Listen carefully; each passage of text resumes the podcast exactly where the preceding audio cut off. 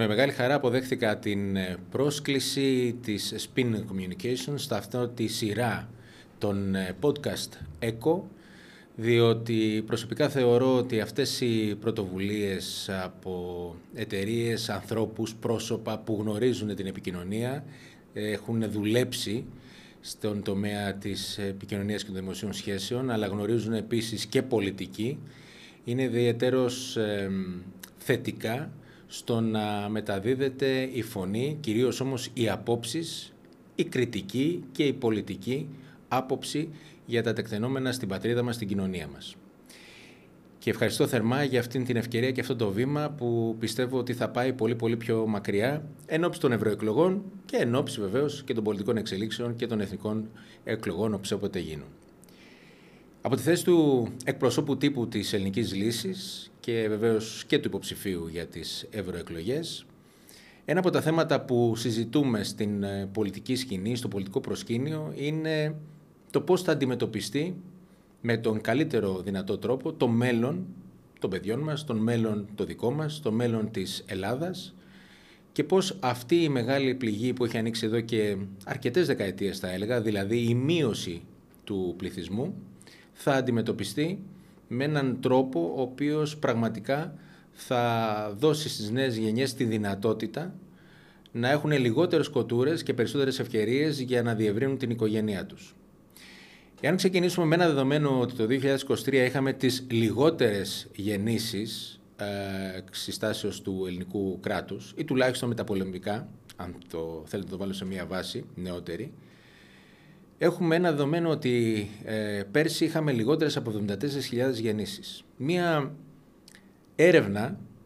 ιδιαίτερο σημαντική που έγινε πριν από μερικά χρόνια και είναι του ΙΟΒΕ και αναφέρομαι σε κάτι που πιθανόν κάποιοι να το έχουμε ξεχάσει αλλά δυστυχώς αυτή η έρευνα είχε αποκαλύψει πάρα πολλά ζητήματα για την μείωση του ελληνικού πληθυσμού. Έλεγε ότι σε λίγα χρόνια, σε 15 χρόνια, θα χρειαζόμαστε λιγότερες σχολικές αίθουσες, θα χρειαζόμαστε λιγότερους δασκάλους, νηπιαγωγούς και καθηγητές, διότι δεν θα υπάρχει πια η ζήτηση να λειτουργούν τόσα σχολεία και τόσες σχολικές αίθουσες στην ελληνική επικράτεια. Και έδινε συγκεκριμένους αριθμούς και μπορεί ο καθένας, κάθε μία, να αναζητήσει αυτήν την έρευνα και τα αποτελέσματά της, τα οποία ήταν εξόχως επιστημονικά και βεβαίως δυσάρεστα για το μέλλον στην πατρίδα μας για τις μελλοντικές γενιές. Όμως ήδη το αντιμετωπίζουμε αυτό το θέμα και προσπάθησε και η σημερινή κυβέρνηση, η κυβέρνηση του κ. Μητσοτάκη, να το αντιμετωπίσει με κάποια μέτρα. Δεν θα ήθελα από άποψη αντιπολιτευτικής να μειώσω τα μέτρα, αλλά δυστυχώς με αυτά και μόνο τα μέτρα δεν ε, αντιμετωπίζεται ένα πρόβλημα το οποίο είναι πολυπαραγωγικό.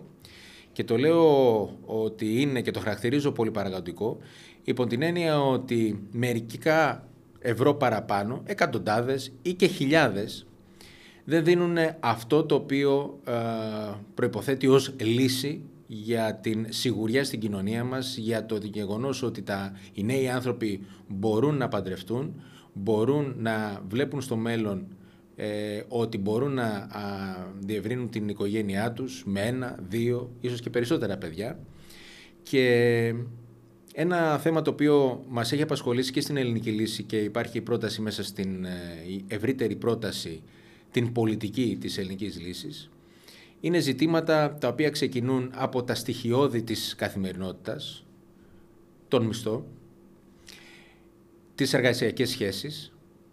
την ασφάλεια στις εργασιακές σχέσεις, την αντιμετώπιση του τιμάριθμου, του πληθωρισμού, τις στρεβλώσεις στην αγορά,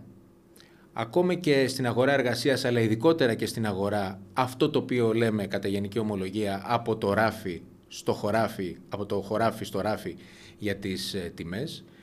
και το μεγάλο ζήτημα που είναι αυτό της στέγασης. Ένα μεγάλο κεφάλαιο το οποίο πάντοτε υπάρχει στα πολιτικά κόμματα ευρύτερα ε, είναι το ότι θα πρέπει να αντιμετωπιστεί αυτή η συνεχώς αυξανόμενη ε, αύξηση των ενοικίων, αλλά και της αντικειμενικής εμπορικής αξίας των ακινήτων, κάτι το οποίο είναι αποτρεπτικό και δυστυχώς πολλά από τα παιδιά μας εξακολουθούν μέχρι και στα 30 τους να ζουν και να συμβιώνουν με τους γονείς τους, στο παιδικό τους δωμάτιο. Κάτι το οποίο πρέπει να αποφασίσουμε όλες τις πολιτικές δυνάμεις, να συμφωνήσουμε σε μία σειρά από μέτρα θετικά, τα οποία θα δώσουν μια νέα πνοή στην ε, νεολαία και η νέα πνοή ξεκινάει ήδη από το σπίτι όπου στεγάζεται η νεολαία, το, το ότι κατά πόσο με την λεγόμενη αύξηση του βασικού μισθού που φέρνει η κυβέρνηση της Νέας Δημοκρατίας ε, την περίοδο αυτή, αν αυτό είναι πάλι ένα επιπλέον μέτρο το οποίο βοηθάει. Και βλέπουμε ότι αυτό το οποίο από την εποχή ακόμα του Γιώργου Πανδρέου το 2009 που έλεγαν, που έλεγαν τότε οι κυβερνητικοί του Πασόκ ε, καλύτερες δουλειές, καλύτερα αμοιβόμενες θέσεις εργασίας είναι, ε, εξακολουθεί να είναι ζητούμενο το 2024. Φανταστείτε πόσες κυβερνήσεις πέρασαν και εξακολουθεί να είναι ζητούμενο. Αυτή η σύγκληση της ελληνικής κοινωνίας και της ελληνικής αγοράς με την ευρωπαϊκή κοινωνία και με την ευρωπαϊκή αγορά δεν έχει επιτευχθεί. Εξακολουθούμε ακόμα να έχουμε τεράστιες αποκλήσεις. Άρα αυτό το οποίο μένει να δούμε ως πολιτικά κόμματα και ως φορείς, αλλά και εξοκοινοβουλευτικοί ε, άνθρωποι οι οποίοι έχουν γνώση, είναι να πάρει την απόφαση η ελληνική κυβέρνηση ή όποια ελληνική κυβέρνηση να καθίσουμε μαζί, όλοι μαζί και να θέσουμε κάποιες προτεραιότητες. Οι προτεραιότητες είναι ότι τα παιδιά μας αποκτούν πτυχία για παράδειγμα, μια που άνοιξε και η συζήτηση για την ίδρυση μη κρατικών μη κερδοσκοπικού χαρακτήρα πανεπιστημίων, για πτυχία τα οποία θα έχουν αντίκρισμα. Τα περισσότερα παιδιά μετά το Λύκειο έχουν μια σκέψη ότι ή θα σπουδάσουν στην Ελλάδα, αν δεν σπουδάσουν σίγουρα στο εξωτερικό, και μετά θα φύγουν να πάνε στο εξωτερικό. Άρα πρέπει να διαμορφώσουμε ταυτόχρονα τα πανεπιστήμια μας την ε, εκπαίδευση στα ανώτατα εκπαιδευτικά ιδρύματα παράλληλα με τις ανάγκες της αγοράς και την εξέλιξη των νέων τεχνολογιών για να μπορούμε να δημιουργήσουμε θέσεις καλά αμοιβόμενες.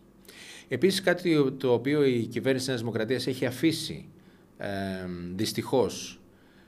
ε, χωρίς έλεγχο είναι η αγορά. Μια ασύντοτη αγορά που μειώνει, όχι απλώς ροκανίζει, μειώνει τα εισοδήματα των μισθωτών αλλά και των συνταξιούχων. Εν προκειμένου όμως για τα νέα παιδιά, με αυτήν την ε, γελία κατάσταση που είχαμε τα προηγούμενα χρόνια με το λεγόμενο υποκατώτατου μισθού, ε, έχουμε βρεθεί σε ένα σημείο όπου ακόμα και ο κατώτατος μισθός να μην είναι ικανός να μπορεί να συντηρήσει έναν άνθρωπο μόνο του. Να μην μπορεί να πληρώσει το νοικιό του ή να μην μπορεί να πληρώσει όλα τα υπόλοιπα έξοδα, τα στοιχειώδη έξοδα, α, τα οποία χρειάζεται για να συντηρηθεί. Οπότε φτάνουμε σε ένα σημείο το οποίο πρέπει όλες οι πολιτικές δυνάμεις να δώσουμε μία πολύ συγκεκριμένη απάντηση. Πώς θα συνδυάσουμε την ανάπτυξη της ελληνικής αγοράς που δεν μπορεί να είναι μόνο τουρισμός, πρέπει να είναι ο πρωτογενής τομέας, πρέπει να δώσουμε ανάσες στην Ήπεθρο, στην ελληνική Ήπεθρο και πάρα πολλοί νέοι και νέες οι οποίοι θέλουν να επενδύσουν στη δουλειά τους στην Ήπεθρο να μπορέσουν να δημιουργήσουν πλεόνασμα οικονομικό από την δουλειά αυτή και όχι να ζουν από τα επιδόματα και από τις διάφορες αποζημιώσεις του ΕΛΓΑ ή του ΟΠΕΚΕΠΕ. Αυτή η μεγάλη ανάπτυξη σε ένα χώρο ευλογημένο όπως είναι η Ελλάδα ε, με μεγαλύτερη δυνατότητα από ό,τι έχει το Ισραήλ ή η Ολλανδία για παράδειγμα για να αυξηθεί το ακαθάριστο εθνικό προϊόν, το οποίο δεν συγκρίνεται το ελληνικό με το αντίστοιχο του Ισραήλ στον αγροτικό τομέα και πολύ, πολύ περισσότερο με της Ολλανδίας, να διοχετεύσουμε πολύ κόσμο και πολλούς ανθρώπους νέους, επιστήμονες με επιστημονική κατάρτιση στον πρωτογενή τομέα. Ε, κάτι το οποίο θα μπορούσε να δώσει υπεραξία στην δουλειά τους. Επίσης, θα έπρεπε ταυτόχρονα με τον ε, τουρισμό, που είναι πολύ καλό που έχουμε πάρα πολλούς ε, τουρίστες που υποδεχόμαστε και φιλοξενούμε ε, κάθε έτος, να μην φεύγουν τα χρήματά μας στην εισαγωγή προϊόντων για να μπορούμε να τους σητίζουμε ή για οποιαδήποτε άλλα ζητούμενα ε, υπάρχουν από τον ελληνικό τουρισμό. Εν ολίγης, ο ελληνικός τουρισμός για να είναι βιομηχανία πρέπει να τροφοδοτείται από την ελληνική πρωτογενή παραγωγή και από την παραγωγή, τη δευτερογενή και βεβαίως της συσκευασίας και της τυποποίησης για να μπορέσουμε να πάρουμε την υπεραξία και όχι να σπαταλάμε τα χρήματά μας στις εισαγωγές.